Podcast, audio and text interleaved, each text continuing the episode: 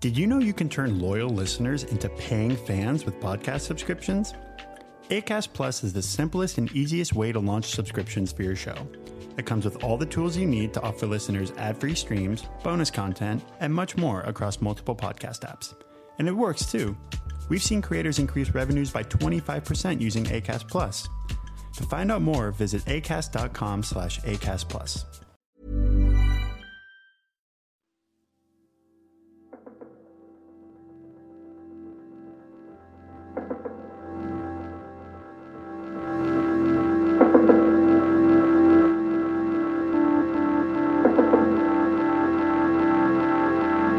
Velkommen til Astropod.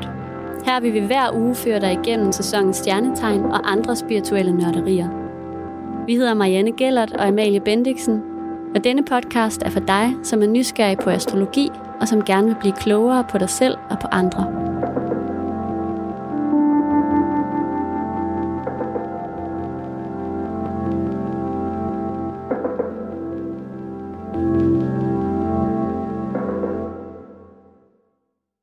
Hej Amalie. Hej Marianne. Dejligt at se dig. I lige måde. I dag har vi jo inviteret Amelia Have i studiet, og øh, jeg glæder mig så meget til at byde hende velkommen og dykke ned i hendes horoskop lige om lidt. Det gør jeg også. Mm-hmm. Det bliver rigtig spændende. Det er et vildt horoskop. Der øh, sker mange ting, mange ressourcer. Rigtig mange. Ja. ja. Men før vi lige går rigtigt i gang, så vil vi jo også meget gerne sige tusind tak til dig, der lytter med derude. Tak fordi du deler, at du lytter. Det gør en stor forskel for os. Du er også altid velkommen til at subscribe der, hvor du lytter til podcasten. Øhm, så bliver vi nemlig ved med at komme op i dit feed hver søndag. Det er ret smart.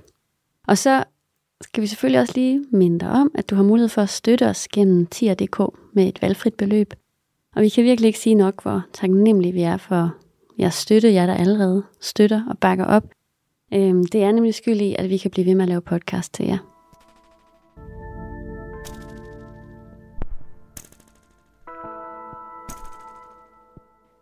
Nu vil vi øh, rigtig gerne øh, byde hjertelig velkommen til en kreativ ildsjæl med et aktivistisk hjerte og en mission at bringe mere kærlighed ud til verden. Det er projektleder, og jeg har lyst til at bare sige fuldkommen fantastiske enhjørninge energi, Amelia Have. Rigtig hjertelig velkommen til dig, Amelia. Tusind, tusind tak. Jeg har glædet mig så meget. Det har vi også, mm. kan du tro. Du er jo tyr i soltegn, mm-hmm. og så er du vægt, både i måne og ascendant. Mm-hmm. Mm. Og vi har længe haft lyst til at invitere dig ind, øhm, fordi du faktisk er en, du har jo været trofast lytter, eller i hvert fald følger af podcasten i lang tid. Vi har kendt til dig. Vi har skrevet meget sammen i indbakken, mm-hmm. og vi synes, du er så dejlig. Nej, det er jeg så glad for. Jeg synes også, det er mega dejligt. Ja. Har du ikke, øhm, altså, har du ikke lyst til at præsentere dig selv? Jo, det har jeg. Øhm, jeg hedder Amelia. Jeg er 27 år. Ægte ammerkælling. Midterbarn, hvilket... Ja, jeg synes, jeg er meget midterbarnsagtig. Det har jo et, et nærmeste kapitel for sig selv at være midterbarn, ikke? Er det ikke rigtigt? Mm. Jo, det Hold da kæft. Ja, intenst. Øhm, og så, jamen jeg ved ikke, jeg bad om at kunne introducere mig selv, fordi jeg oplever, at folk er meget forvirret over, hvem jeg er, og hvad jeg egentlig laver. Og det er jo ikke, fordi jeg skylder nogen at fortælle, sådan, hvad fuck der foregår. Men jeg tror, at i sådan en podcast, så er det måske meget rart, at folk kender lidt baggrund. Mm. Ja. Og hvad jeg egentlig sådan laver, jeg synes er spændende. Øhm, jeg har egentlig altid været ret aktivistisk i det, jeg, jeg altså sådan, den måde, jeg har navigeret i verden, og de ting, jeg synes var interessante. Øhm, startede med at lave meget aktivistisk arbejde i forhold til hjemløse, da jeg gik på det fri gymnasium. Og så kom der mere retning på. Altså jeg lavede alle mulige forskellige ting, og var lidt all over the place, og sådan var sådan, okay, hver en kamp er vigtig at tage. Øhm, men så var jeg udsat for øh, en voldtægt i Costa Rica, der rejste alene, da jeg var, jeg havde været 18. Nå. Og så kom der sådan lidt retning på. Jeg var sådan, okay, seksualiseret vold. Mm. Der mangler vi sygt meget. Ja. Og var igennem øh, retssystemet i Costa Rica, og så ud af, at sådan, okay, de har ikke samtykkelov, og der var både sådan videomateriale, og folk, der havde været der og hørt det, og det var bare ikke nok. Ja, så jeg skrev om hele den oplevelse, delte et eller andet sted. Jeg kan ikke huske, om det var et blogpost, eller på Facebook, eller hvor det var. Og der kom så en helt vild reaktion fra, fra danske kvinder primært, som havde oplevet noget lignende. Mm. Og du ved, det er det der med, når man har kaldt sig selv feminist, hvor man var ret ung og været i meget sådan progressive politiske miljøer, og bare sådan, fuck, jeg har aldrig hørt noget om voldtægtskultur. Mm. Jeg har aldrig hørt noget om, om samtykke i den øh, kontekst. Hvad fanden foregår der? Og fra, ja, fra det tidspunkt var jeg bare sådan, okay, det må så være det, jeg arbejder med, og det jeg gør. Og øhm, der lavede jeg bare en masse forskellige projekter. Det første projekt var Den Grønne Kjole, og det var, ja, og det var simpelthen, at jeg iførte mig den kjole, jeg havde på den nat, jeg blev udsat for voldtægten. Wow. Ja, fordi det var meget sådan, dengang var det jo en spæd start, og folk vidste ikke rigtigt, hvad victim blaming var. Og når jeg siger de her udtryk på engelsk, det er ikke, fordi jeg prøver at være sygt international, men der er bare mange af de termer, vi ikke har Ja. i Danmark. Og det er jo også det, hvis vi ikke har ord for det, hvordan er det så Hvordan en del af vores virkelighed, ikke? Ja. Øhm, men den havde jeg på, og fordel, eller øh, intentionen med det var ligesom at i tale det der med, at det er jo underordnet, om jeg rejste alene, om jeg sov i et telt, om jeg havde drukket nogle øl, om jeg havde flyttet, og selvfølgelig også, hvad jeg havde på. Mm. Og jeg tror, at dengang, der virkede det som en god øh, samtalestarter, fordi altså, jeg var super veltrænet og meget brun, og havde langt lyst hår helt ned til hofterne, og var jo bare ung. Mm. Øhm, så sådan jeg så ud, lignede jo noget, der var lavet for male gaze. Mm. Det lignede noget, der var lavet for mænd. Og når der er noget, der er lavet for mænd, så er det tit meget sådan, så er man lidt et objekt, og der kan man hverken sige til eller fra. Mm. Så der må mænd ligesom gøre, hvad de har lyst til at gøre ved en. Og der tror jeg bare, jeg er meget sådan der, okay, fuck jer alle sammen. Det er mennesker, der vælger at lave overgreb. Der laver overgreb. Mm. Det er ikke fucking grønne kjoler. Nej.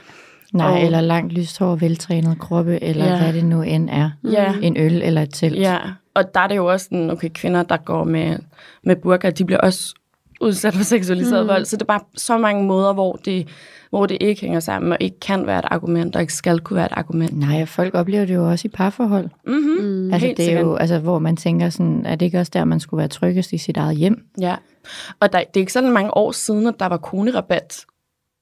Hvad? Altså, din, din, øh, du fik færre tid i fængsel, hvis du blev dømt for voldtægt, hvis det var din kone eller kæreste, What? du havde lavet overgreb på. Ja, så det er sådan ret sindssygt. Jamen, det er også vildt, jeg ikke ved det. Ja, Nej, Altså, hvorfor men, ved jeg ikke det? det men I ved jo nok det vigtigste, altså Ja, ja. i forhold til samtykkelov og hvordan man praktiserer samtykke. Men det er bare for at sige, altså, wow, Danmark har et godt PR-bureau.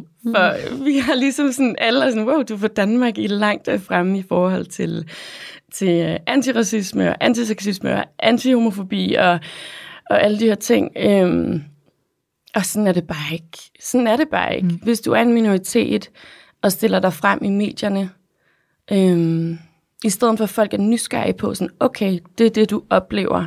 For eksempel af mikroaggressioner i forhold til racisme, når du, mm. når du er i 5A, eller sådan.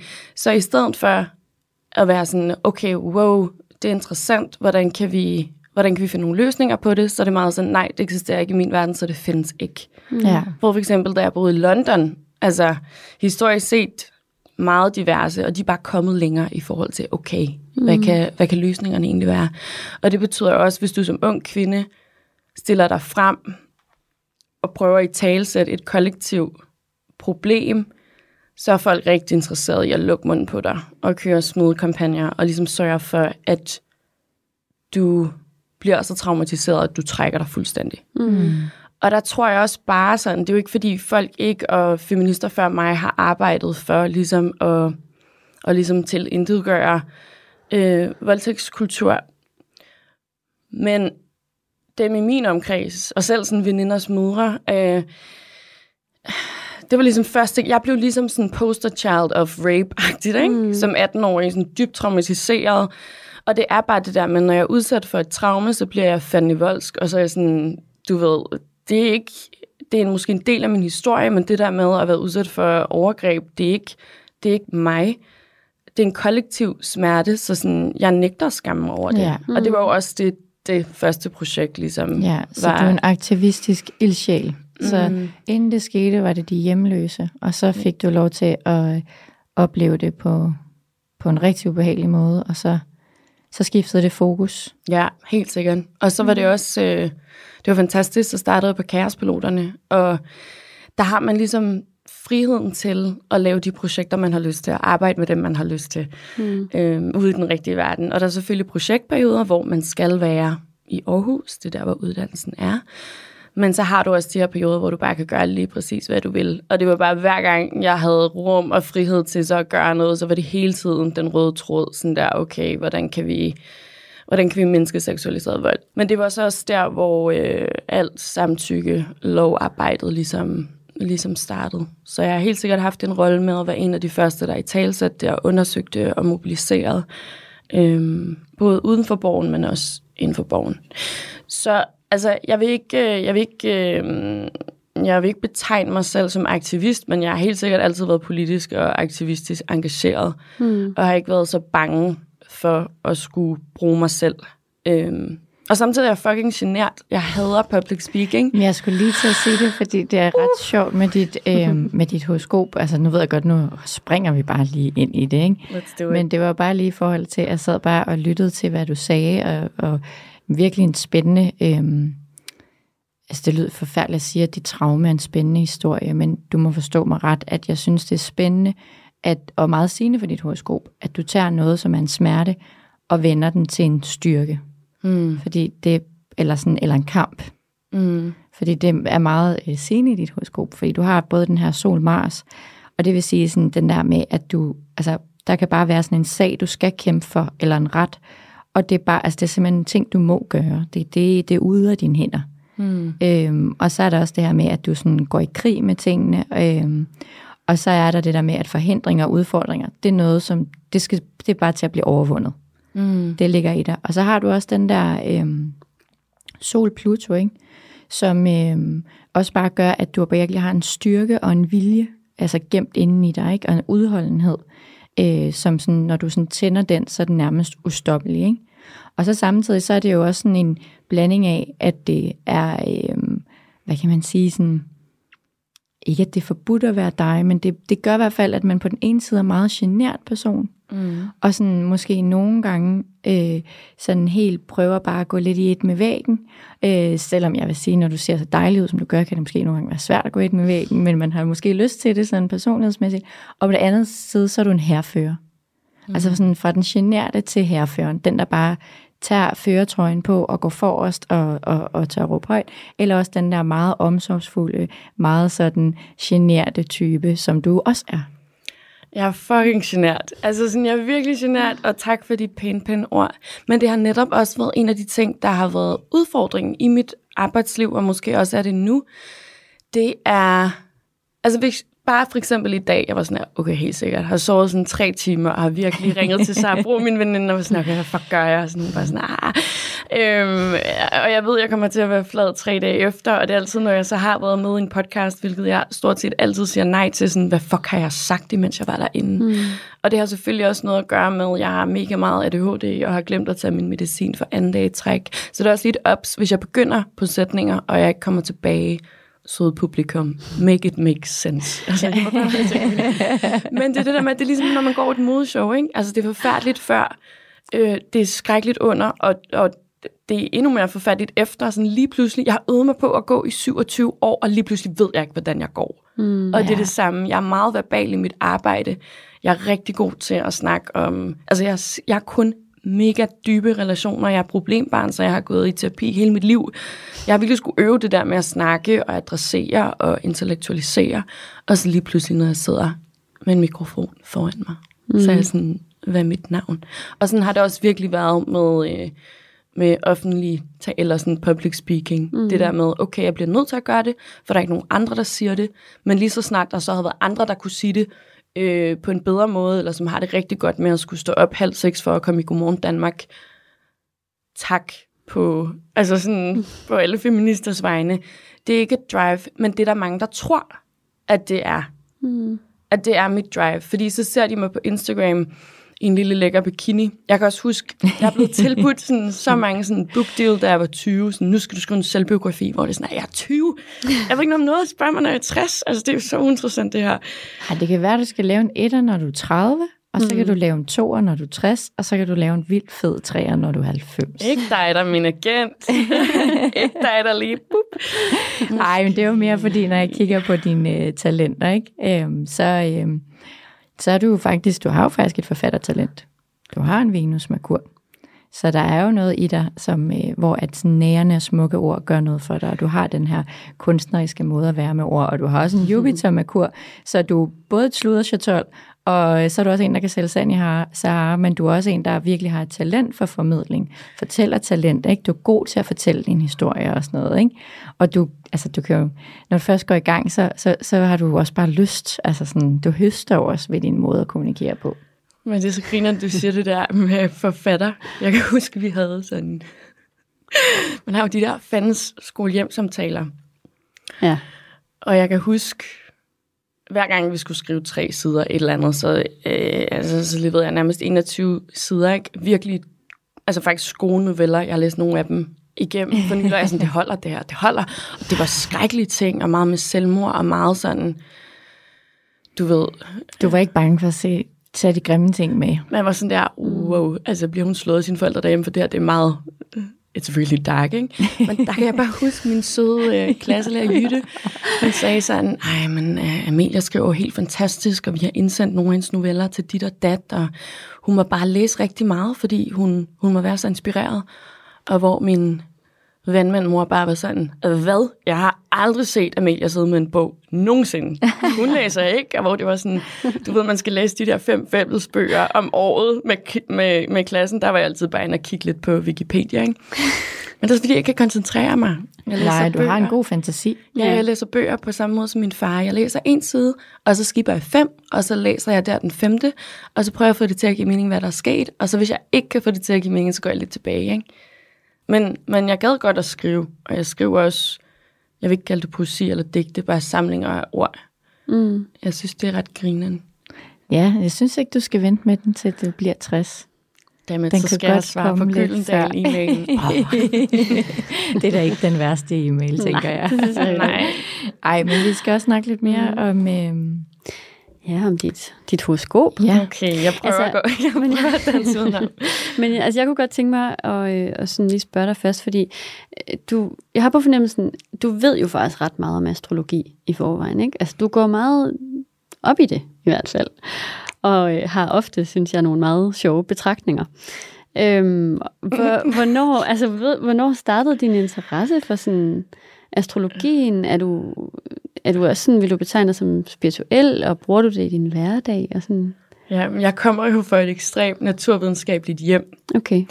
Så vi er ligesom ikke opfostret med det. Men til gengæld har jeg gået på altså to kristne privatskoler, en katolsk, og så Lykkeskolen, som ligger lige over for Urbanplanen, øhm, hvor der er helt vildt mange forskellige børn med meget forskellige baggrunde. Og gik faktisk også i børnehave inde i Urbanplanen. Så jeg er tidligt blevet præsenteret for mennesker med forskellige overbevisninger og mm. perspektiver på livet. Og det har jeg altid synes var interessant. Øhm, men bare for, altså, der har jeg været nysgerrig, men det er ikke nødvendigvis noget, jeg har implementeret.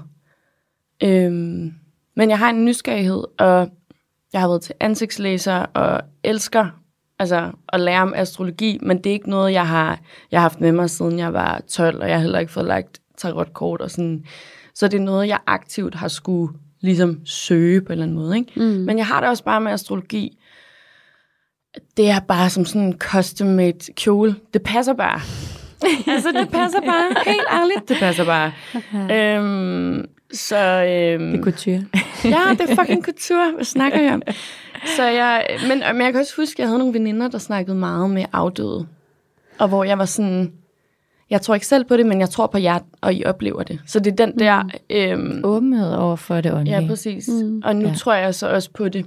Altså, og jeg har også min, min farmor synsk, og min far har det også lidt, og det har jeg så også, men jeg har været så bange for det. Jeg skulle lige til at sige, du har jo selv talentet, men du har også en lås. Uh. Mm. Jeg har totalt mange blokader i forhold til mange ting. Du har i hvert fald en lås på din spiritualitet. Altså sådan, øh, faktisk, hvis der er en opmærksom lytter, så er det den samme lov, som, som Jada også havde. Altså den der med, at, at hvis det virker, så skal det have en plads. Men mm. ellers så er det sådan lige sådan lidt, uh, ej, og man skal lige være helt sikker på, at det er noget, og ikke bare tage alt for en god vare. Ikke? Mm. Så på den måde er der sådan lidt en øh, rationalitet omkring det på en eller anden måde. Men samtidig så er der jo også, altså du har både sådan øh, healer-evner, og du har øh, meget, altså virkelig klippesolid intuition, og du har altså hele den her intuitive og åndelige del øh, er en stor del af dig, og du har faktisk også altså rigtig god forståelse for symbolik. Altså sådan, så symbolik, jeg kunne forestille mig til rådkort og også astrologi, hvis du gik dybere i det, vil du sådan meget hurtigt, altså det vil give dig noget, uden at du havde læst alle mulige bøger. Mm. Altså der er sådan en, øh, så det har du talent for. Så jeg kan jo godt forstå, at det på en eller anden måde taler til dig, og også det der med, at du har den der lidt åndelige kanal. Mm. Ej, hvor spændende. Ja, det er meget så... Øh, og dit, altså faktisk, dit horoskop peger jo meget mod, at du skal bruge det spirituelle til at... Altså det er det, der vil give dig mening i livet. Mm. Faktisk. Altså der er, det er dit lykkepunkt, ligger der i fisken, ikke? Ja. Men det skal være på en kreativ måde. Så det skal være en form for kreativ spiritualitet. Ja. Men jeg tror bare, jeg har været så meget i fight or flight hele mit liv, fordi der har været så mange forskellige traumer. Øhm, så det er også det, altså samtykkelovgivningen gik igennem for to år siden. Øhm, og jeg, arbejder, altså, jeg er projektleder og er rigtig god til konflikthåndtering og facilitere de her forandringsprocesser. Så det er jo stadig, altså det, er, det laver jeg NGO'er bag NGO'er, fordi jeg skal fucking ikke være individuel aktivist. Man er alt for sårbar og brænder ud. Øhm, så ja, og arbejder også som rådgiver på en krise- og informationslinje, hvor jeg snakker rigtig meget med, med unge, som nogle gange har de bare spørgsmål, og nogle gange er det rigtig dybe og svære og, og, og hardcore ting. Men jeg kan godt mærke sådan inden for de sidste par år efter samtykkeloven ligesom er faldet, eller kom igennem, så har der været sådan en lyst Altså, jeg har bare lyst til at lære og, øhm, at være glaspuster. Jeg har bare lyst til at sidde og skrive. Hmm. altså, jeg har lyst den til sådan... kreativiteten kommer pludselig. Ja, ja og den var der ting. jo rigtig meget, da jeg var ung og lille. Mm. Ja, men okay. så blev det ligesom overtaget af sådan noget... Den blev sat på pause. Ja, 100 procent. Og jeg tror også meget, at det, der kan gøre en lykkelig, det er ligesom at finde tilbage til det, man synes var dejligt, da man var lille, ikke? Helt ja. sikkert. Altså, ja, ja så... Ja, ja, det, jeg... Øh, det ja. Jo, øh, ja. Må, må, altså var det på grund af, hvad der skete for dig, at du er, øh, for eksempel arbejder i den der NGO øh, med den rådgivningslinje i dag? Altså, jeg, det er mest øh, lægestuderende og psykologer og sådan der er ansat, mm. og så der er en kærespilot. Øhm, Som er dig. Ja, ja, det er wildcardet, ikke? Mm. Men jeg tror, selvfølgelig fordi jeg kommer fra et naturvidenskabeligt hjem, jeg kan godt forstå biologiske processer og forstå sådan nogle ting hurtigt fint videre. Du er, ikke? Rigtig, du er rigtig godt begavet. Mm. Ja, jeg er faktisk, men det er også fordi, jeg har super meget ADHD, tror jeg, at vi er lidt intelligente end alle andre. Så der er nogle ting, vi ikke kan, virkelig ikke kan, men så er der også nogle ting, vi kan. Og jeg tror bare, at jeg er begyndt at lære sådan, okay, lad mig placere mig et sted, hvor, jeg, hvor det giver mening, og hvor mm. jeg kan mm. give noget. Men altså, jeg har jo haft dybe traumer, fra jeg var helt lille. Ikke noget for, det har ikke noget at gøre med mine forældre, men sådan, altså seksu, seksualiseret vold og sådan nogle ting, ikke? Og har været udsat for rigtig mange ting, og har set rigtig mange ting, og har altid været ekstremt høj og fik bryster tidligt, så folk har altid behandlet mig, som om jeg var ældre. Jeg hader, når folk siger, at de er moden af deres alder. Altså, nej, det er du ikke. Du er blevet presset til at være det, eller mm-hmm. skulle performe, at du er længere hen i livet. Ikke? Men jeg tror, at de ting gør bare, at når jeg sidder i en rådgivningssituation, jeg skal ikke sådan tvinge en kobling eller en forståelse. Og fordi jeg er så meget i mit eget trauma, eller mine egne traumer, traumer og mit nervesystem, så er det nærmest et privilegie, og det føles let at skulle være i en andens nervesystem. Og kunne give noget retning, og kunne være den der store søster, mm. som kommer ind for højre og siger, okay, men skat, nu gør vi sådan og sådan og sådan. Ikke? Mm. Og så er det jo fedt, man kender til systemet, og man kender til steder, man kan henvise, og man kender til alle de der ting. Ikke? Men så det er ligesom sådan, det får jeg energi af, og det synes jeg er fedt. Men der var jo også i hele det der arbejde med samtykke, der var der også et tidspunkt, hvor jeg var sådan, okay, voldtægtskultur og, og forebyggelse og seksual undervisning, det er ligesom to forskellige sider af samme mønt, ikke? Mm. Så jeg vil hellere, og når man lærer, når unge lærer om sex, så er det sådan, Du vil gerne oplyse os. ja, men det er fordi unge, de, de får jo ikke en varm, nice sådan, storsøster-invitation. Det er jo sådan noget pornofarligt. Mm. Hvis du har sex, øh, kan du få HIV. Og så er der forældre, der synes, det er lidt akavet. Og så er der nogle, nogle vrede feminister, som råber me too. Ikke? Jeg kan fucking godt forstå, at man er forvirret. Ja. Så det der med at kunne komme ind og sådan være sådan, hey, skal vi snakke om samtykke, skal vi snakke om kønsidentitet, sådan da, da, da, da, da. Det var også en måde, jeg selv så kunne overleve i det lige pludselig, ikke? Ja. Altså, Ja, klart. at, at vente den. For det er jo fucking hårdt altid at være i kamp, ikke? Jo, jo, jo, jo. Eller også, altså, man kan jo, der er jo heller ikke nogen, der kan... øhm, Man kan ikke bygge sig selv videre, eller bygge sig selv op igen, hvis man bare bliver fastholdt i en eller anden offermentalitet. Altså, det er, jo også, rigtigt, hvad du siger. altså, det er jo så vigtigt også på en eller anden måde at tage, at selvom man har været helt nede, og man i et øjeblik gerne vil have været for uden, så må man ligesom inkorporere det til at tage ejerskab også, kunne jeg forestille mig især sådan en situation, men også at gøre det til ens nye superkraft. Det- For, ikke at, altså for faktisk at eje situationen på en eller anden måde mere. Lidt ligesom du gjorde med den grønne kjole, ikke? Mm. Men du har så ret, der er mange aktivister, som er i den der, altså som slet ikke ved, hvem de er uden deres traume. Det bliver hele deres identitet. Og mm. hvor det bare er vigtigt at sige, jeg ejer ikke det, der bliver gjort ved mig. Det er den mindst interessante ting omkring mig. Eller sådan, det er ikke... Det er, hvad du gør med det. Ja, mm. og det er derfor, jeg tror, det er meget vigtigt at have det der metaperspektiv og vide sådan, okay, nu bliver jeg nødt til at hive mig selv ud af det. Og så kan du være privilegeret og adgang til terapi. Øh, og, øh, altså, men man kan også bede sin veninde om at sådan, okay, når jeg falder i den her fælde, eller når det er det eneste, jeg kan snakke om, når vi ringer sammen, eller det ene eller andet, kan vi lave nogle strategier. Mm. Så går vi en tur. Øh, så tager vi på nogle sindssyge dates, så vi har en ny grinerende historie at fortælle hinanden, eller sådan, ej, det var et dårligt eksempel, men altså sådan, nu begynder vi at vinterbade, et eller andet, ikke? øhm, ja, jeg kan bare virkelig godt resonere med det, du siger. Ja. Ja, Jamen, det, ja. Altså, jeg kunne jo godt tænke mig at vende lidt tilbage til, øhm, til det her med, om du sådan, altså dit forhold til astrologi og det her, ikke? Nu siger siger du Det svarede jeg ikke på. Jo, det synes oh, det jeg. synes jeg helt klart, du gjorde.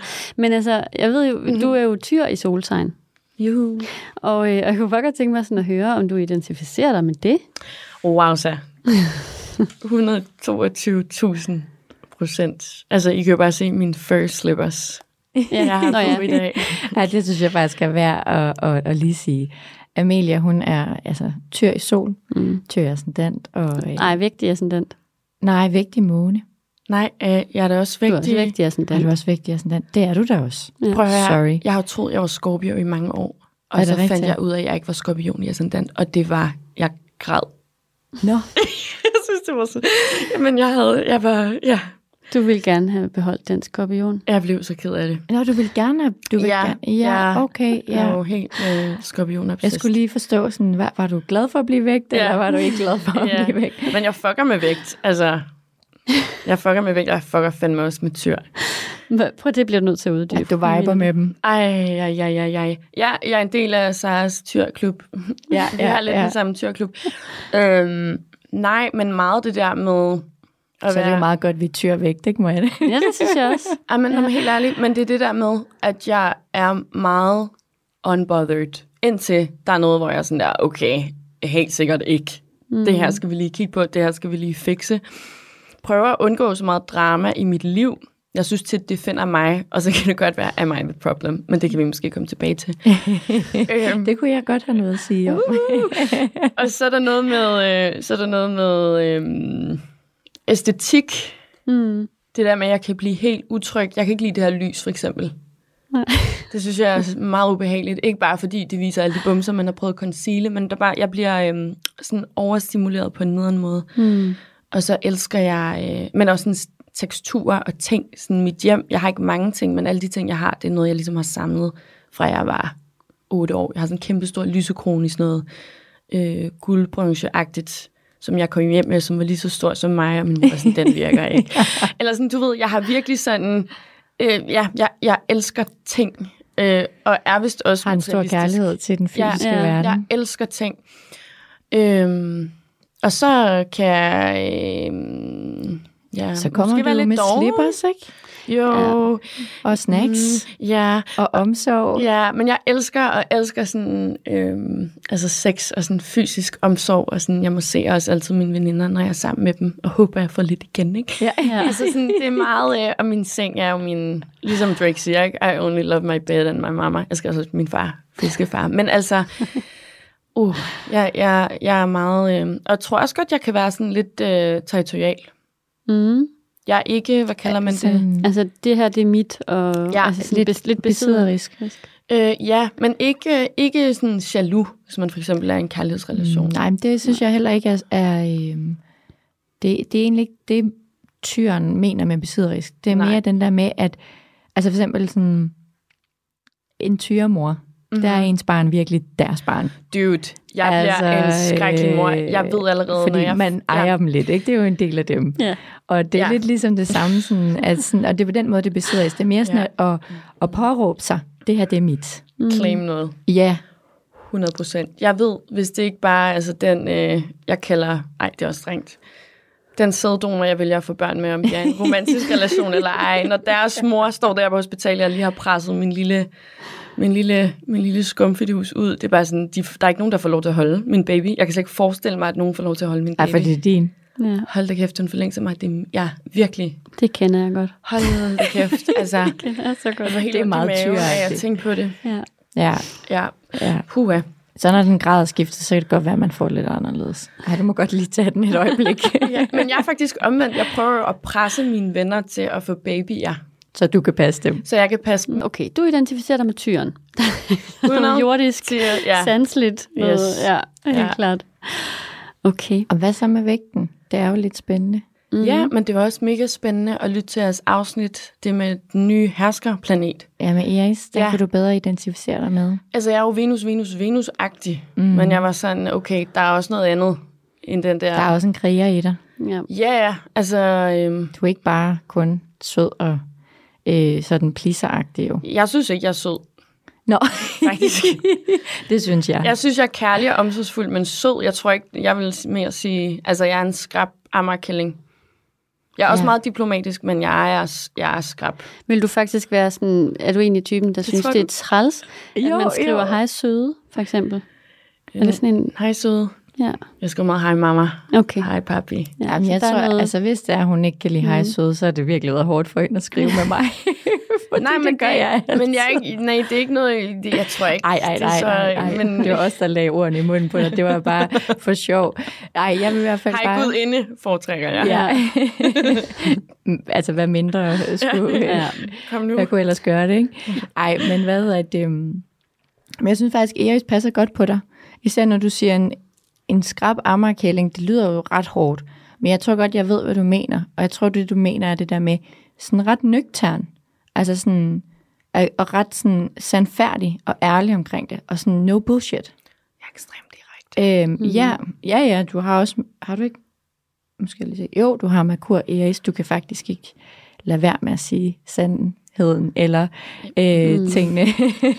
Jeg, jeg ved ikke, hvordan man pakker noget ind. Altså, jeg var ikke i skole den dag, og Nej. lærte at, at være... Nej, men det er jo, altså på en eller anden måde, du har en sextil, ikke, fra, fra Merkur til din Eris, så det er jo sådan, du, altså, du, du gør det jo også uden at tænke over det, det er jo på en eller anden måde sådan noget, underbev- altså sådan noget ubevidst. Ja. Øhm, men jeg kunne forestille mig, altså det er jo ret spændende, fordi, nu skal jeg lige se, du er 27 år.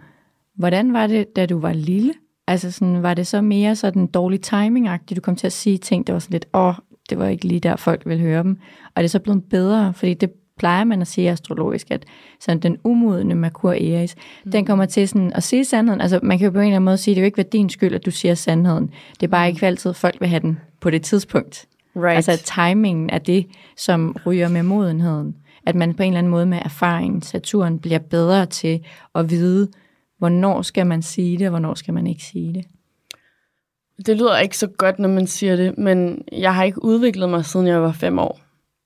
Nej. Altså, jeg er meget solid i, i hvem jeg er og min essensagtig, ikke? Mm. Så jeg har altid været direkte. Jeg har altid, jeg kan huske øh, bare i skolegården, hvis der havde været et eller andet, en eller anden konflikt, så var det altid mig, læreren spurgte, fordi jeg ville være objektiv, og jeg ville Ja. have opsnappet alt og det ene og det andet. Mm. Og det var også et forældremøde, hvor jeg kan huske, læreren sagde, Amelia fortæller altid sandheden, også når hun har gjort noget forkert. Og jeg var sådan, jeg har ikke gjort noget forkert. Eller jeg kan bare huske, at jeg var sådan der, what the fuck, hvad sker der her? Men det var da meget fedt, øhm, hvad hedder sådan, øhm, jeg kan godt forstå, hvad du mener, især når man er barn, men jeg synes egentlig, det er meget fin betragtning lavet af din lærer.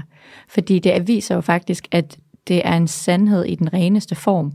Fordi selv hvis det var dig, så ville du stadig forholde dig nøgtern til det. Right. Mm. Altså sådan, det er jo egentlig på en eller anden måde det, hun udtrykker. Ja. Jeg kan godt forstå, at som barn, står man og tænker sådan, hvad, jeg er ikke, hvad, hvad, du mig ud på noget, jeg ikke har gjort? Ja, altså sådan, min mor, eller? Ja, ja, ja. Men, øh, men, men jeg tror mere, det hun ville manifestere med det, var det der med, at du egentlig faktisk også vil altså, øh, for, altså afsløre dig selv. Helt sikkert. Mm. Men jeg tror, i forhold til timing, der tror jeg også, at kaospiloterne gjorde noget godt. For en af de grundprincipper og de praksiser, man ligesom har, det er meget feedback-kultur. Og du kan ikke give nogen feedback, som ikke har lyst til at få den feedback. Mm-hmm. Hvor jeg tror, da jeg var yngre, så var jeg ikke bleg for at sige sådan, hm, hvad går det der ud på? Er det fordi, din far forlod dig? Mm, det her kunne være løsningen. Eller sådan, ikke? Hvor sådan, det, det går sgu ikke. Nej, nej Altså, den er, det det, kan det det godt være, at timing kunne være lidt bedre. Ja. Men jeg vil sige, at jeg arbejdede på en kampagne for Enhedslisten, hvor jeg både var hyret ind som talent, men så også altså ligesom bag scenen med manuskripter og da, da, da, da. Hvor min veninde, som var tidligere politisk rådgiver for Enhedslisten, hun sagde efter, Amelia, jeg kender ikke nogen som dig. Du kan komme ind på et sæt, kritisere alles arbejde, komme med nye løsninger, alle går derfra og føler sig kompetente og glade. og hvor jeg var sådan, nå shit. Og det er ikke noget, jeg tænker over. Nej, men det, Altså, nej. det, er, det er jo faktisk en del af det, og det er jo fordi, at du er, i dit horoskop er du meget, meget, meget omsorgsfuld også. Og inderst inde, så når du kritiserer, så er det jo egentlig kun fordi, du har lyst til at forbedre. Mm. Og du gør det jo med en eller anden form for kærlighed og en eller anden form for omsorgsfuldhed.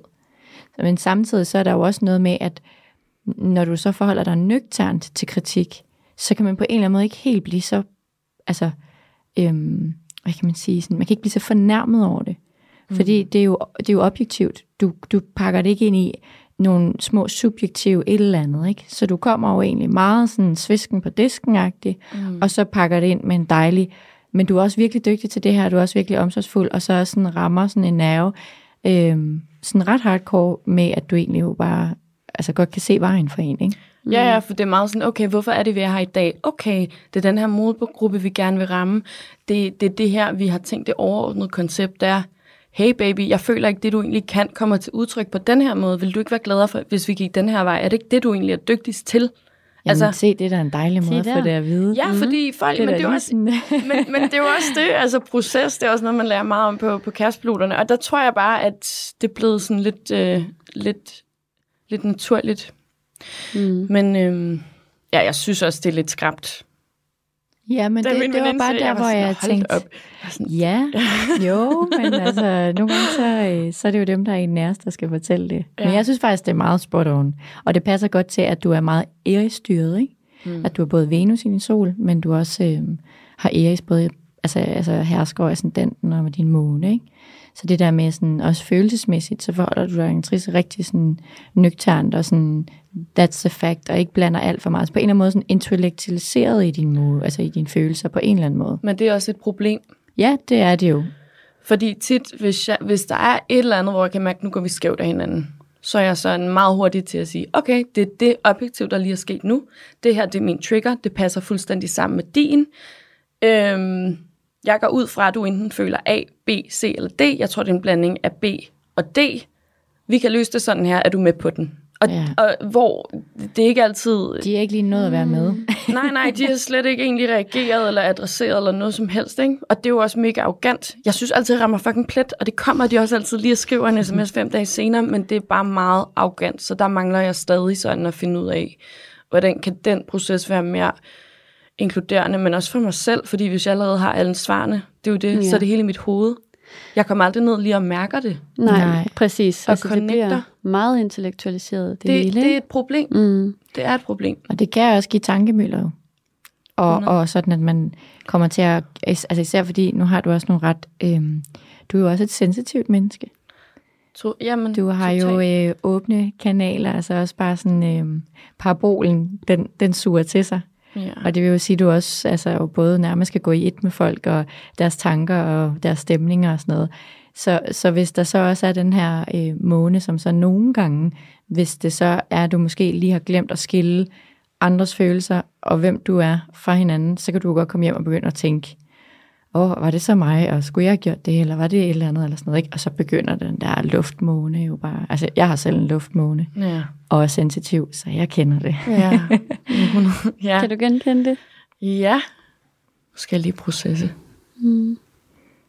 Altså mest bare det der med, at man, øh, man suger til sig, og så går man hjem, måske nogle gange med, med, et, lidt, med et lidt for, øh, ikke nede i kroppen, lidt for meget op i hovedet, hovedet Ja. og kommer til at tænke for meget over tingene, Ja, 100 procent. og analysere dem. Ja. Til tider, og andre jeg, gange, ja, så jeg ser synes man det jo jeg er meget god til klart. at placere. Ja, nå, det er placere. godt. Det synes jeg egentlig, Du er jeg god til godt ikke at... Ja, fedt. Ja, og jeg er også god til at detache sådan, okay, det her handler faktisk ikke om, lige det her handler ikke om mig, og det her handler så sygt meget om mig. Mm. Og Ja. de lidt strenge kommentarer, jeg har haft de sidste fem gange, vi hang ud. Men det er mest med mænd. Ja, okay. Det er ikke som om med veninder.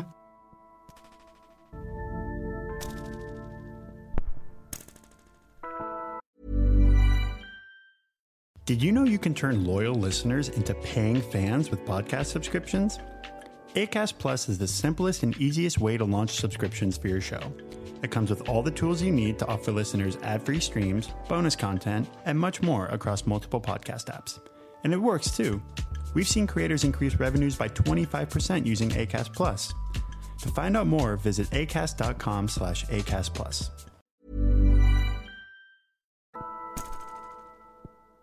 Amelia, du har jo, altså, da jeg åbnede dit øh, horoskop, så, øh, altså, så fik jeg virkelig øh, aspekter i nærmest alle husene, alle retninger og alle farver. Det var virkelig, altså det var nærmest et helt lille kunststykke at kigge på, ikke? Og når jeg kigger på dit horoskop, så som du også selv har sagt til mig, altså øh, uden for den her podcast, så har jeg der jo kun faktisk to huse, du ikke har noget i. Altså du har selvfølgelig tegnet i de huse, øh, og der er faktisk kun øh, et tegn, du ikke har en planet stående i. Så, så hvis man ved lidt om astrologi, så kan man jo godt for, altså allerede forestille sig, at der er streger fra det ene hjørne hos god til det andet hjørne, nærmest i øh, otte verdenshjørner, hvis man kunne sige, at der var otte af dem. Ikke? Mm. Og det ser virkelig, virkelig flot ud. Men det, jeg kan også godt forstå det der med, øhm, nu sagde du, du havde øhm, øh, Øh, ADHD. Ikke, at jeg siger, at det kan jeg ikke se her. Jeg kan kun se, at du er velbegavet. Du højst sandsynligt i din barndom har været understimuleret. Og der selvfølgelig også har været nogle ting i din barndom, hvor du er blevet tvunget til at skulle være meget voksen og meget ansvarsfuld alt for tidligt. Øhm, og så det her med, at øh, du har en, en stor trigon i ildtegn, ikke? så du, det går hurtigt hos dig. Det, du tænker hurtigt, du mm. taler hurtigt, øh, og det, går, det hele går rigtig, rigtig hurtigt. Og du har den her Jupiter i andet hus i skytten, så det er jo både det her med, at du har en stor udlængsel, og du har lyst til de her rejser, alt det her, men også det her med sådan meget og mere er også en ting for dig. Altså, the more the merrier på en eller anden måde. The bigger the better er også sådan en ressource hos dig. Ikke? Må godt være sådan lidt overdrevet på en eller anden måde. Ikke? Og så øhm, handler meget af dit horoskop også om, at du har det her, altså du er også i skjult tegn, der er du faktisk øh, løve og væder.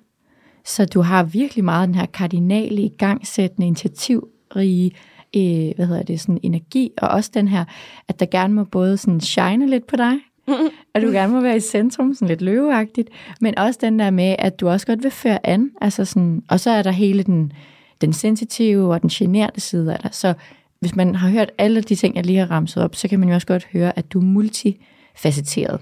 Mm. Altså, du er jo ikke, øh, du er ikke en pyramide, du er en øh, facetsleben diamant, hvis man kan sige det. Der er mange facetter. Wow. Det var smukt sagt, hva'? Ja, meget. Hold da op. Det skal stå på min gravsten. på dit CV. På mit Jeg har en CV. fast slippet diamant.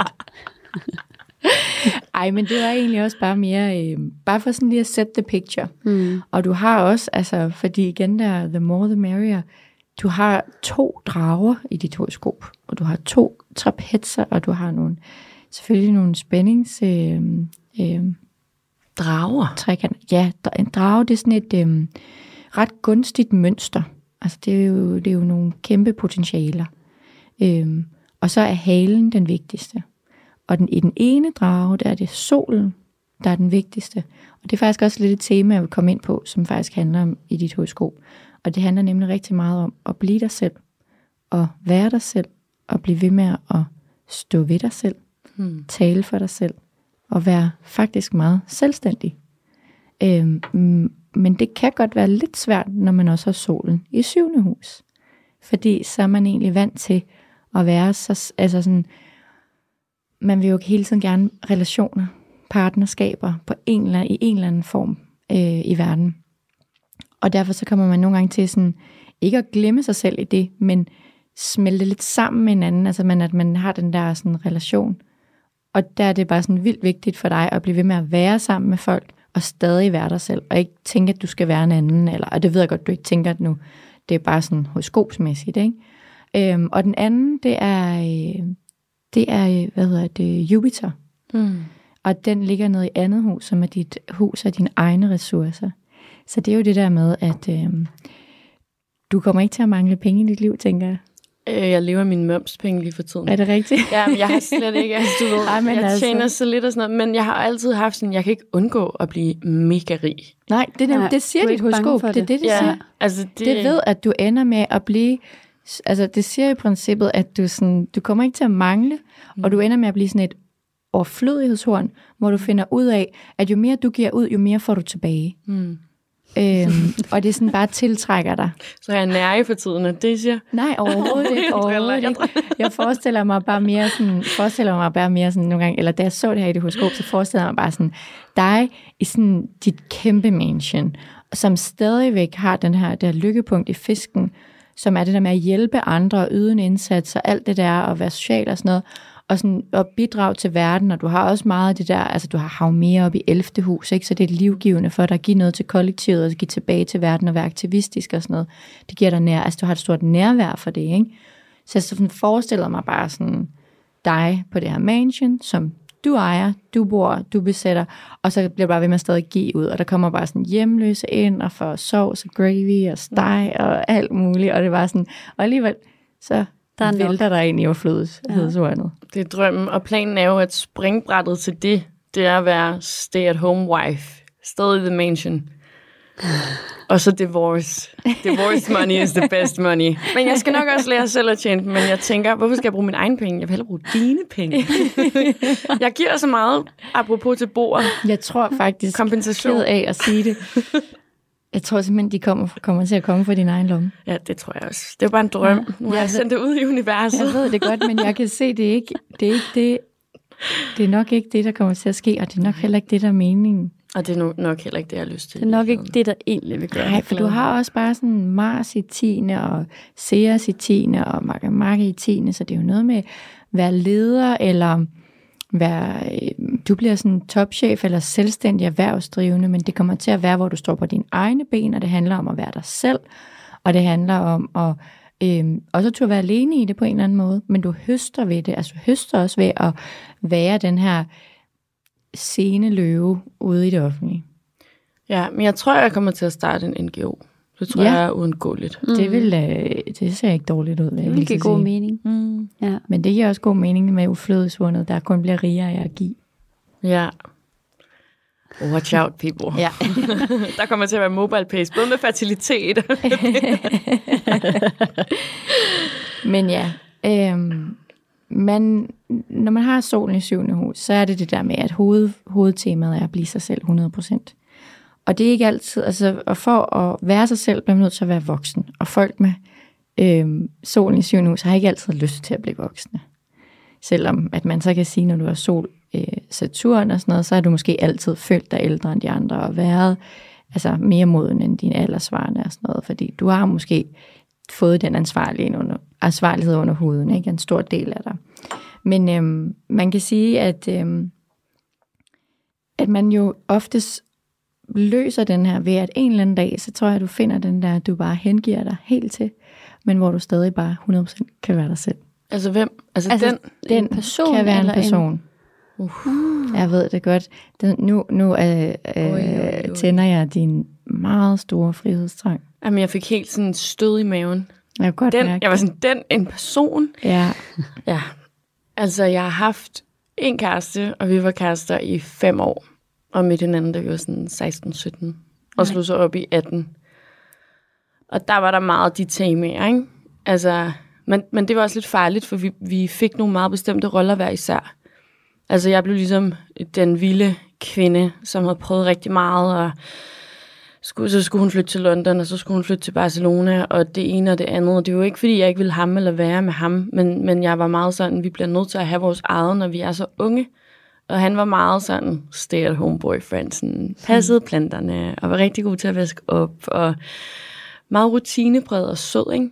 Og hvor jeg også helt, jeg følte mig kvalt på en eller anden måde. Men jeg har samtidig, fik jeg videre hende der Fatima, ansigtslæseren, det der med, at jeg har et, et sindssygt behov for tryghed. Mm. øh, og for nærvær og for sådan beregnelighed, ikke? Så det er det, der, de to, der tit konflikter, og jeg tror bare ikke, jeg har lært, hvordan det kan kombineres. Ja, altså du har både den der med, at du vil bare gerne være dig selv, og du, det er også opgaven at blive dig selv, men der er jo også et eller andet i dig, der jo også altså, søger en eller anden, altså du er, er jo også optaget af relationer. Altså kan man ikke lade være med at være, når man er i, øh, har solen i, i syvende hus, ikke? Mm. Og så samtidig så har du jo verdens største, nu sagde du ordet, blive kvalt sådan fem gange eller sådan noget. Ikke? Ja, og det er jo også en tema i dit, i dit øh, horoskop. Det er jo sådan, du har en øh, helt vanvittig øh, frihedstrang. Øhm, og det er jo så der, hvor man kan komme med en lidt irriterende kommentar og så sige i horoskopet, der står der, man kan ikke, man er ikke, frihed er ikke noget, der kan blive givet af andre. Det er noget, man ligesom selv skal tage. Man Ja. må tage ansvar for den frihed, man gerne vil have. Mm. Så frihed er noget, man tager sig, ikke noget, man kan gå og vente på, for så får man man den får. aldrig. Ja. Hvis jeg bare tager den frihed på en ikke så elegant måde, så kommer jeg heller aldrig til så at få den i en Ja. relation, for så er der ikke en, en positiv øh, overkobling til det. Nej, det giver totalt god mening. Men jeg kan, ikke, jeg kan ikke tænke så hurtigt over det lige nu, men jeg tror, du rammer noget, Amalie.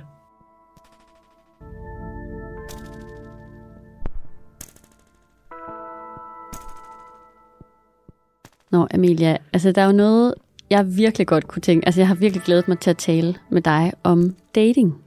Men altså, inden, inden du lige får lov til at, at, at gå i gang, så vil jeg jo lige snakke lidt om, hvordan du er i dating, ikke? For du har jo Venus i vædderen. Mm. Når man har Venus i vædderen, så...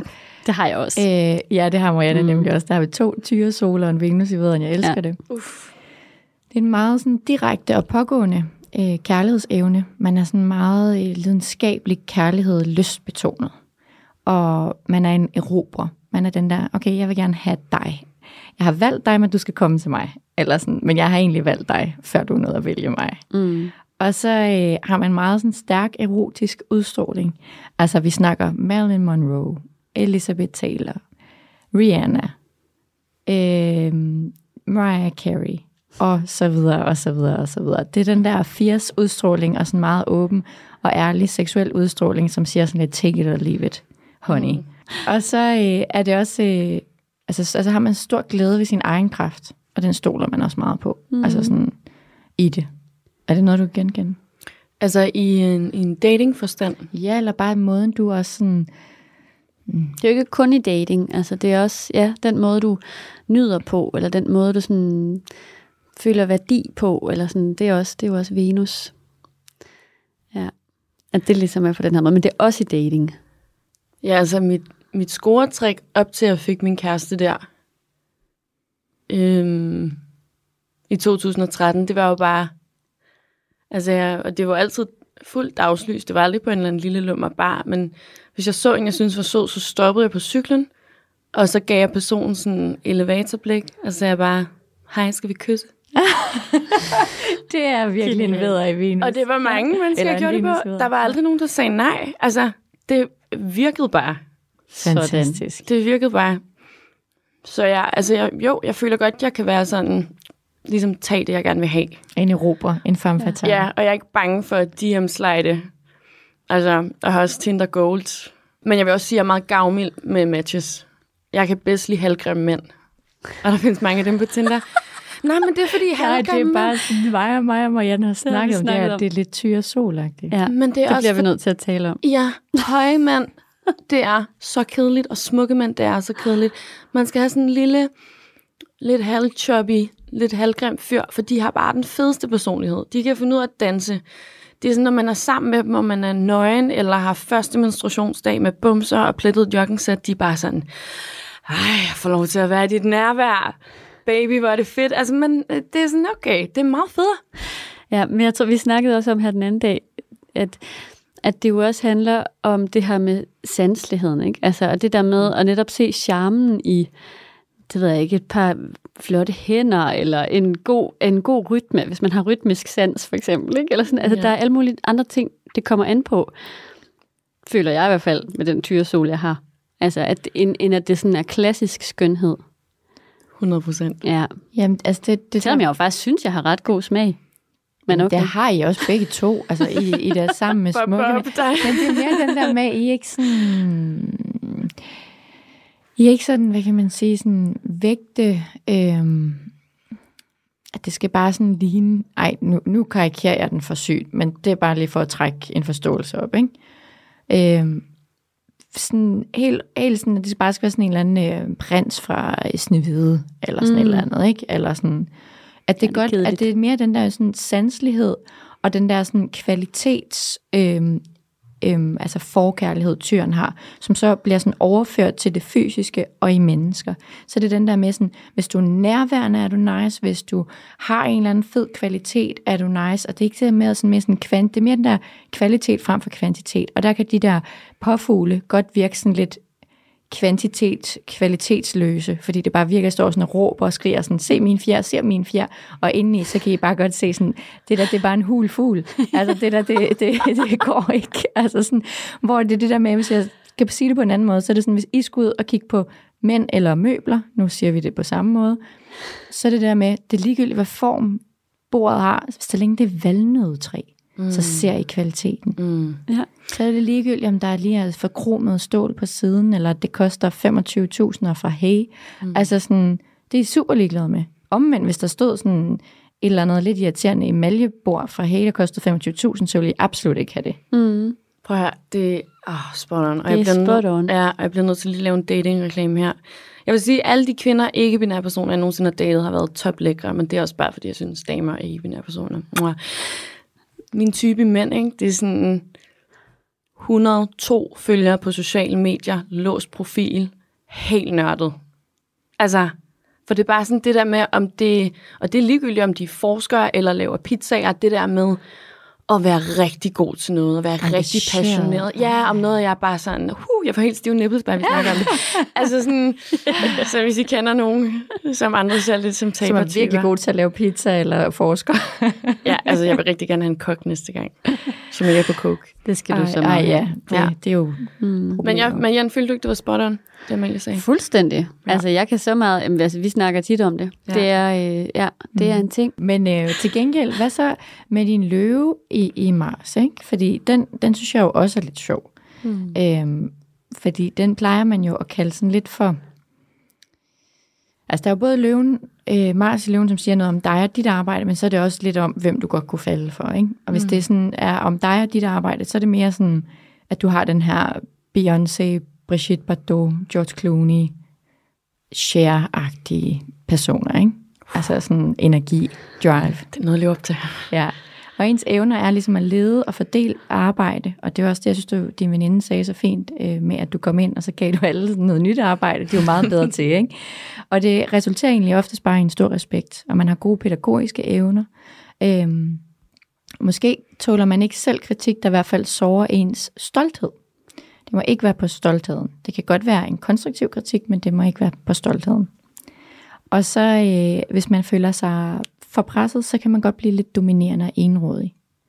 Så enten er man bare den her Mufasa, eller så er man Scar. Så bliver man sådan lidt... Øh. Jamen, ja. Man plejer jo at sige, at det er sådan et forsangersyndrom, at man også godt lidt tiltrækkes af dem, der behøver ikke at være øh, Hugo Boss-modellen. Det kan også være sådan bare øh, den, der fører lidt an. Altså den, der tager teten i en gruppe, hvis man ser en gruppe af mennesker eller sådan noget. ikke? øhm, og sådan godt tør stille sig frem, og som samtidig også er stolt og galant og varmhjertet, og andre beundrer personen, ikke? Og, og har mod til at skille sig ud. Det er sådan oftest dem, der sådan fanger din opmærksomhed, kunne jeg forestille mig. Mm. Ja, for jeg tror, at først da du sagde det, så tænkte jeg, åh, jeg hader alfamænd, eller den, der så er højest, og du, du, du, du, du. Men det handler jo om meget også, altså selvsikkerhed og mm, selvtillid. Ja. Og, og, Selvværd. Ja, alle de der ting, du snakker om. Og det er fuldstændig korrekt. Og jeg tror også, det er derfor, at når jeg dater mænd, at det der med, at jeg har haft en kæreste, og det er jo i virkeligheden fordi, at jeg har brug for en, der kan beskytte mig, fordi mm. der er ikke rigtig nogen, der har beskyttet mig på noget tidspunkt. Og måske har jeg heller ikke lavet folk beskytte mig, ikke? Nej, det er også rigtigt. Mm-hmm. Mm. Men øh, jeg har ikke noget imod at blive ledet af en mand, hvis jeg stoler på hans lederskab. Det er din, det er din jeg- sol, Pluto. Ja. Den kan godt være lidt dominerende. For fanden, ja. jeg synes, det er lidt sexet. Ja. Men kun hvis det kommer et Jo, jo, godt men, sted men fra. du kan også være lidt dominerende. Nå, mig? Ja. ja. Ja. Men det er jo det, jeg sådan- ender med at spise mænd. Ja. Altså, ja. det kan jeg ja. ende med. Hvis det ikke er en, der også er modstandsdygtig. Ja. Men jeg tror egentlig, det gode ved at sige det der, er, at du tænder i princippet på øhm, Mig selv. autori- Nej, driller. altså autoritet. der var jeg lidt for hurtig til at sige nej. øhm, nej, men autoritet, som ikke er autoritær. Mm. Fordi det er det, det, altså rigtig autoritet er, hvor man leder per eksempel. Hvor man leder, fordi man bliver beundret. Eller man, altså sådan, og, og, og det der med at være autoritær har bare intet at gøre med autoritet. Mm. Øhm, så det er, jo, det, er jo, det er jo helt klart det, du tænder på. Og så ja. selvværd. Og det er også derfor, jeg synes, det er fedt, du siger, helst en lille, lidt tyk mand, der bare kan danse. Ikke? Fordi, wow, der er altså ikke noget med, med øh, storhedsvandvid og mindreværdskomplekser. Det er omvendt. Mm. Det er sådan, altså, det, det er bare ja. et fedt selvværd, man kan tabe ind i. Det er Og så sådan, frækt. Ja, det er det. Det, Det kan er jeg godt forstå. frækt. Jeg kan godt forstå, ja. Ja. Men altså, du talte jo også om her, før vi tændte mikrofonerne, at der var nogle tegn, som... Du brugte ordet hader. Mm-hmm. Og det synes jeg var lidt, lidt hårdt. Hader at date. hader at date. og det kunne jeg godt tænke mig at høre, spørge lidt ind til. Hvad, hvad er det for nogle tegn, stjernetegn, du har erfaring med? Ikke så gode erfaringer med, kunne man også spørge om. Ja, men det er jo fucking Virgos. Jomfrumænd. Og jeg, jeg lyver ikke. Altså, det var, der var øh, seks jomfrumænd i et rap. Okay. Hvad var det? Altså, har du sådan resoneret over, hvad det var, der sådan var De- sammenhængen? Ja, og, og de havde flere placeringer i Virgo, så det var ikke bare sådan, åh, soltegn, det, er mm. De giver ikke noget, og samtidig så elsker de jo det der venus tyr vægt univers og de synes, det er så smukt, og sådan, de vil ligesom gerne have det, men så er det som om, det føles som om, de så ikke helt vil have det, når de så er Altså, der. altså, så kommer de jo til måske at være lidt analytiske og Ja. lidt kritiske. Ja, men og ikke engang på sådan en klog måde, bare på sådan en, sådan, men jeg ved det ikke, Virgos har jeg virkelig svært med. Men dem jeg, øh, altså så føler jeg også Capricorn-mænd, de har også noget, de vil også ind og Altså nogle claime. gode ting, eller nogle... Jamen, det er sådan lidt kombineret. Det har jeg egentlig synes var meget spændende, men problemet er, sådan Capricorn-mænd, de kan godt sætte en op på en pedestal. Og det der jo er, når man så er deroppe, så er det sådan, jeg bliver jo ikke set af dig. Du mm. ser mig jo ikke. Du er forelsket i en eller anden idé om mig, og så kan det være, at det er den rigtige idé, du er blevet forelsket i, men øh, øh, more times than not, Ja. der, altså, der, mm. der rammer de sgu ikke helt, eller så kan man ikke leve op til det, eller leve ned til det. Jeg føler jo tit, at jeg skal reducere mig selv, for så at forblive på den der pedestal, ikke? Men det, som jeg tror er virkelig vigtigt i din partner, det er jo netop, at, at personen så kan rumme, ja, rumme den, den Men- du er, ikke? uden at du reducerer dig selv fuldstændig. Men, Præcis. men mm. altså, med frygt for at afbryde jer, så tror jeg har virkelig meget lyst til at sige en ting, fordi har du ikke også sol Pluto i dit hus? Eller i dit horoskop? Det Ej, jeg har, mener jeg har måne Pluto. Du har ikke sol Pluto? Det tror jeg ikke. Nå, men det har du nemlig. Mm. Jeg er så ret sikker på, at du også har det. Jeg tjekker lige. Men, øh, men det var bare sjovt, for da jeg lige sad og hørte jer snakke om det, så sad jeg og tænkte på, at når man har en sol Pluto, Jo, det har jeg. ja, er den i opposition? Yes. Ja, det har I begge to også i opposition. ja. Så I har samme aspekttype og samme øh, altså, øh, ja, øh, aspekt. Ja. Og det er jo det, at når man har det, så har man øh, for det første ofte sådan, altså en stor forståelse for andre og sådan noget, man har også en stor selvbeherskelse, øh, og man har egentlig ikke lyst til at give mere øh, fra sig end højst nødvendigt. Men i parforhold kan det nogle gange godt komme til udtryk på en anden måde. Og nu er det er groft sagt, men det kan godt, enten så kommer man lidt til at være den dominerende i, i et forhold, eller også så kommer man til, til at være den, der lader sig altså, Overskrive eller ja, undertrykke. Ja. Altså jeg ved godt, ikke undertrykke, men sådan, nu siger jeg det der med at dumme sig ned på deres niveau, men sådan prøver at være den lidt for forstående, og så prøver at sige, okay, jeg kan se dig, så hvis du, for at vi kan være sammen, så må jeg jo være sådan her, for vi kan være der. Mm. Og det er faktisk, altså det er sådan en klassisk sol-Pluto-opposition, mm. som vi begge to har. Og ja, tyre sol, ikke? For fuck's sake. Og det er nemlig der, at, øh, at, at det er det ret vigtigt, at man i stedet for, øh, øh, hvad hedder sådan noget, øh, øh, bare sørge for at blive på sin egen banehalvdel. Ja. Og faktisk står i stedet for med den der sol Pluto styrke, og bare er 100% sig selv.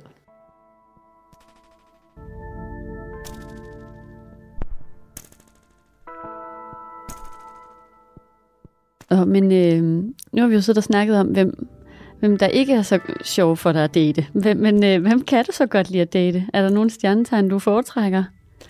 Jeg synes, det er fucking sjovt at date... Øhm...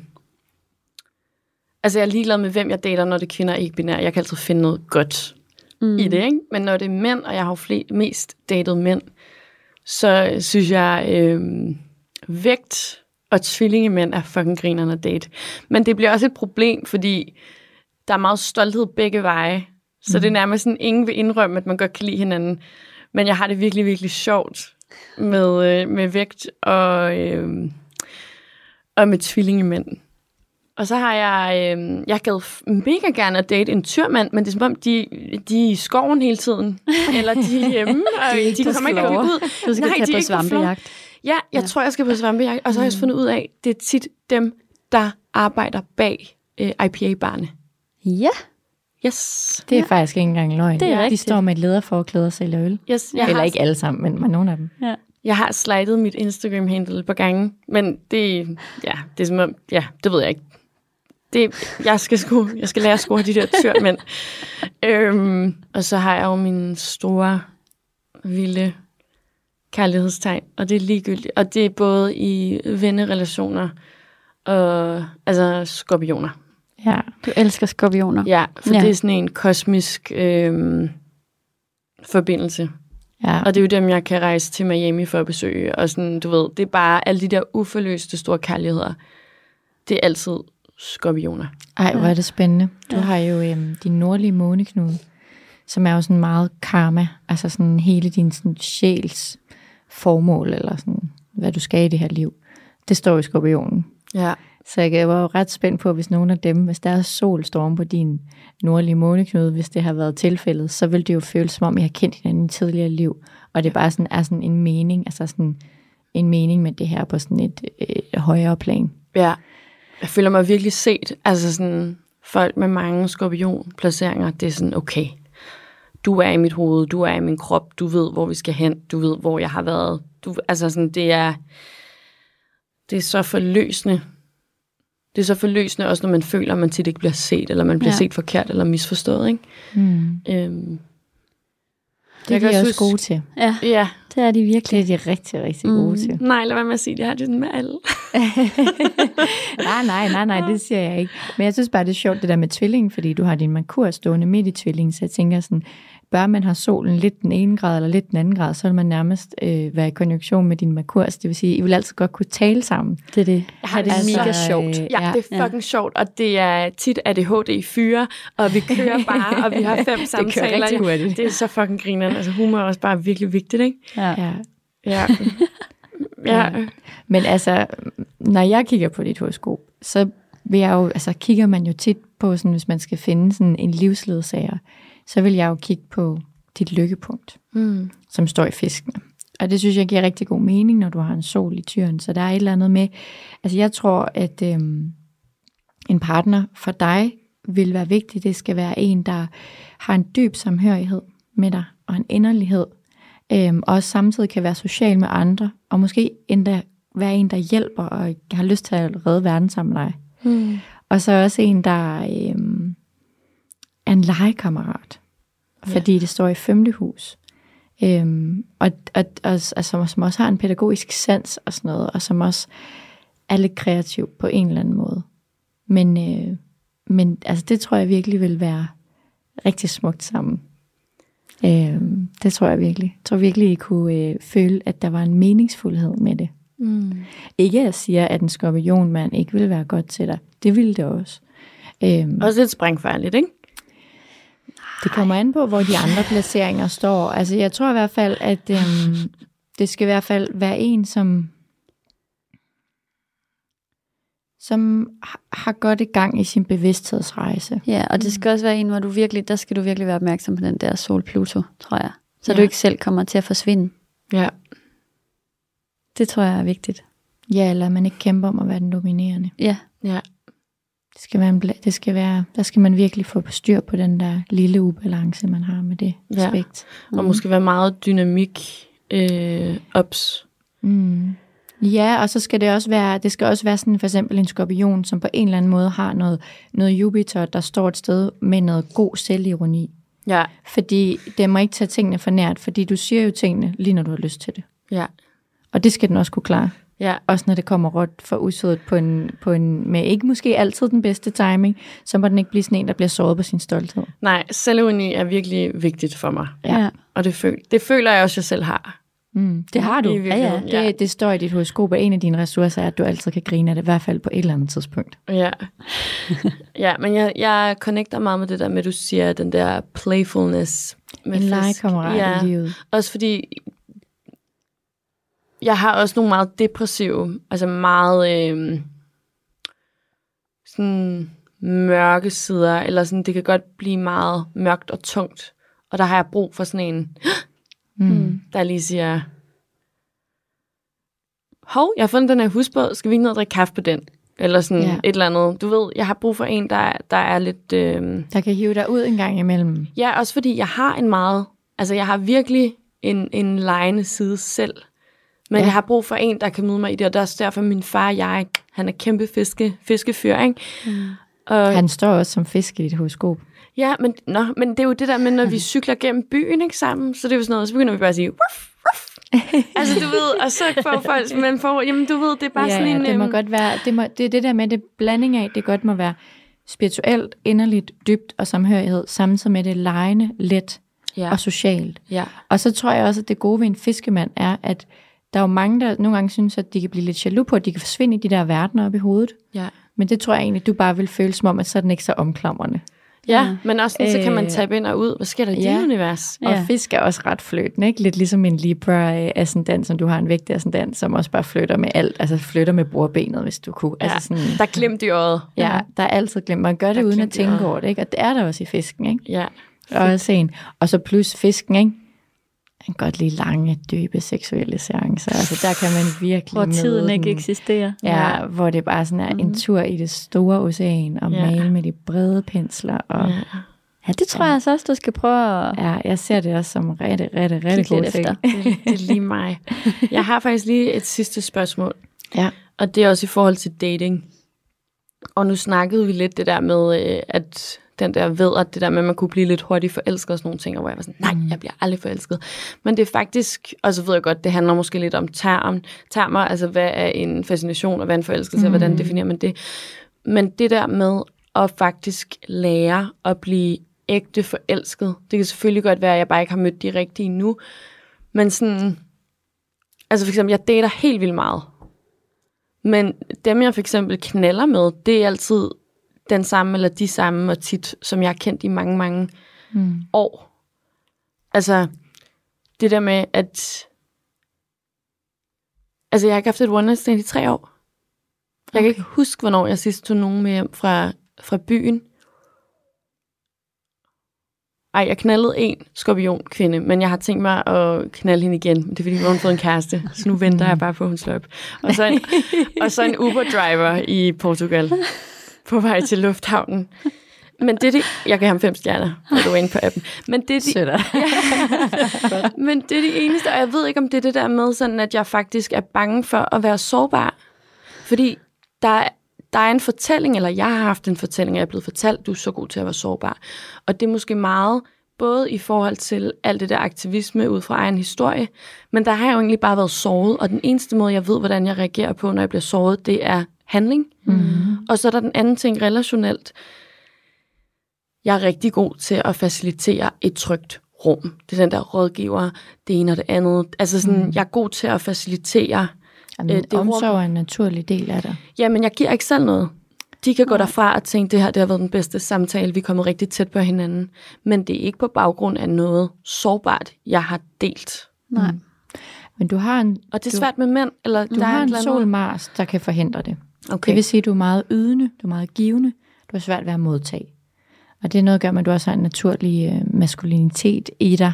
Altså, du er ikke sådan er bange for at være handlekraftig og sådan noget. Mm. Og det kan være den der med at give, have svært ved at give plads. Så har du den her sol, Pluto, som jo også gør, at du har ekstrem stor selvkontrol, hvilket er et tvækket svær, fordi på den ene side, så gør det dig sindssygt ressourcestærk øh, og udholdende, men den anden kan også godt være, at du simpelthen bare ikke lader nogen komme ind under lakken. Mm. Øh, altså hvis du forstår. Ja, 100. Og så, øh, jamen, så har du også hele det der med, at, øh, at, at du er god til at give omsorg, men du er ikke altid så god til at modtage den samme omsorg. Den har du også. Det er et seersaspekt. Nu kan jeg ikke lige huske, hvad for et seersaspekt det var, men, øh, men den har du også. Så det er jo tre små benspænd, når vi kommer til det der med at lade nogen ind. Ja. Øhm, og så samtidig med, at du jo er ekstremt hurtig, altså sådan, du er jo en Maserati, ikke? Altså, så kan det være, at jeg er en Volvo eller sådan noget, ikke? Men altså sådan, du er en Maserati, så dine tanker, alt går meget, meget hurtigt. Ja. Og det kan også godt være et benspænd, fordi så når du simpelthen at reagere, tænke, mærke, inden du når overhovedet at huske lige at hive den her bevidsthed om, gud, jeg skal også lige lade folk komme et skridt nærmere på og sådan noget. Mm. Og selvfølgelig har det jo alt sammen noget at gøre med, at, øh, at du har nogle ting i din bagage, så der, det, det, du, man værner også lidt om sig selv, ikke? Man Okay. bygger en voldgrav. Så jeg skal køre ind til højre på restepladsen. En gang imellem, hvis du kan Hold shapeshifte, som jeg Ja. tænker, du har evnerne til, Mm. For på en eller anden måde er der sådan noget lidt unicorner-agtigt over dit horoskop, med den der intellekt og alt det der. Så nogle gange, så synes jeg, du skal shapeshifte fra din Maserati, og så lige huske at blive til en Volvo. Måske når du står oppe i IPH-baren. Oh, okay, det er det første træningssted. Ja. Ja. Og så kigge efter mænd med fiskeplaceringer. Ja. ja, jeg vil i hvert fald mm. sige, altså en fiskesol Mm. vil være meget smuk derhen. Mm. Ja. Men hvis der sidder nogle skorpioner derude, så må I gerne DM slide. Ja. Jeg har stadig en drøm om jer og mig. Og, Det er godt. ja. Jeg tror, at det er ved at være tid til at runde af. Det har været så svedigt. Jeg er glad. Jeg skulle lige til at sige, at jeg er ked af, at jeg ikke har optaget det på min telefon. Men det er jo blevet optaget. Det Du kan få podcast. lov at høre det. Du kan høre det. Du kan høre det igen og igen og igen. Ja. ja. Ja. Og- Og jeg vil også bare lige sige tak for jeres generøse øh, ord. Jeg føler mig øh, meget talt op, og selvfølgelig også set. Og jeg har fået, ja, jeg kan godt se, at der er nogle ting, der skal arbejdes på, og det glæder jeg mig helt vildt meget til. Det er jo dejligt at vide som 27, at man ikke er færdig. Tænk, hvis man var færdig, hvad skulle man så lave? Ja. Men vi ved jo ikke, om jeg er i 27 Club. Nej, det er du ikke. Det er Tror du ikke. ikke Nej, nej, nej. Det er du ikke. Det er du ikke. Nej. Der er meget mere, altså, der er meget mere valnødstol i Ja, dig. vi er ikke færdige med dig. Nå, Det er sådan, valnød, det var for evigt. Ja. så for satan. Det har været helt vildt dejligt at have dig med i hvert fald. I lige måde, Marianne og Amelie. Og tak til dig, der sidder derude og lytter med. Det øh, var en fornøjelse. Og øh, have en rigtig, rigtig dejlig blød søndag.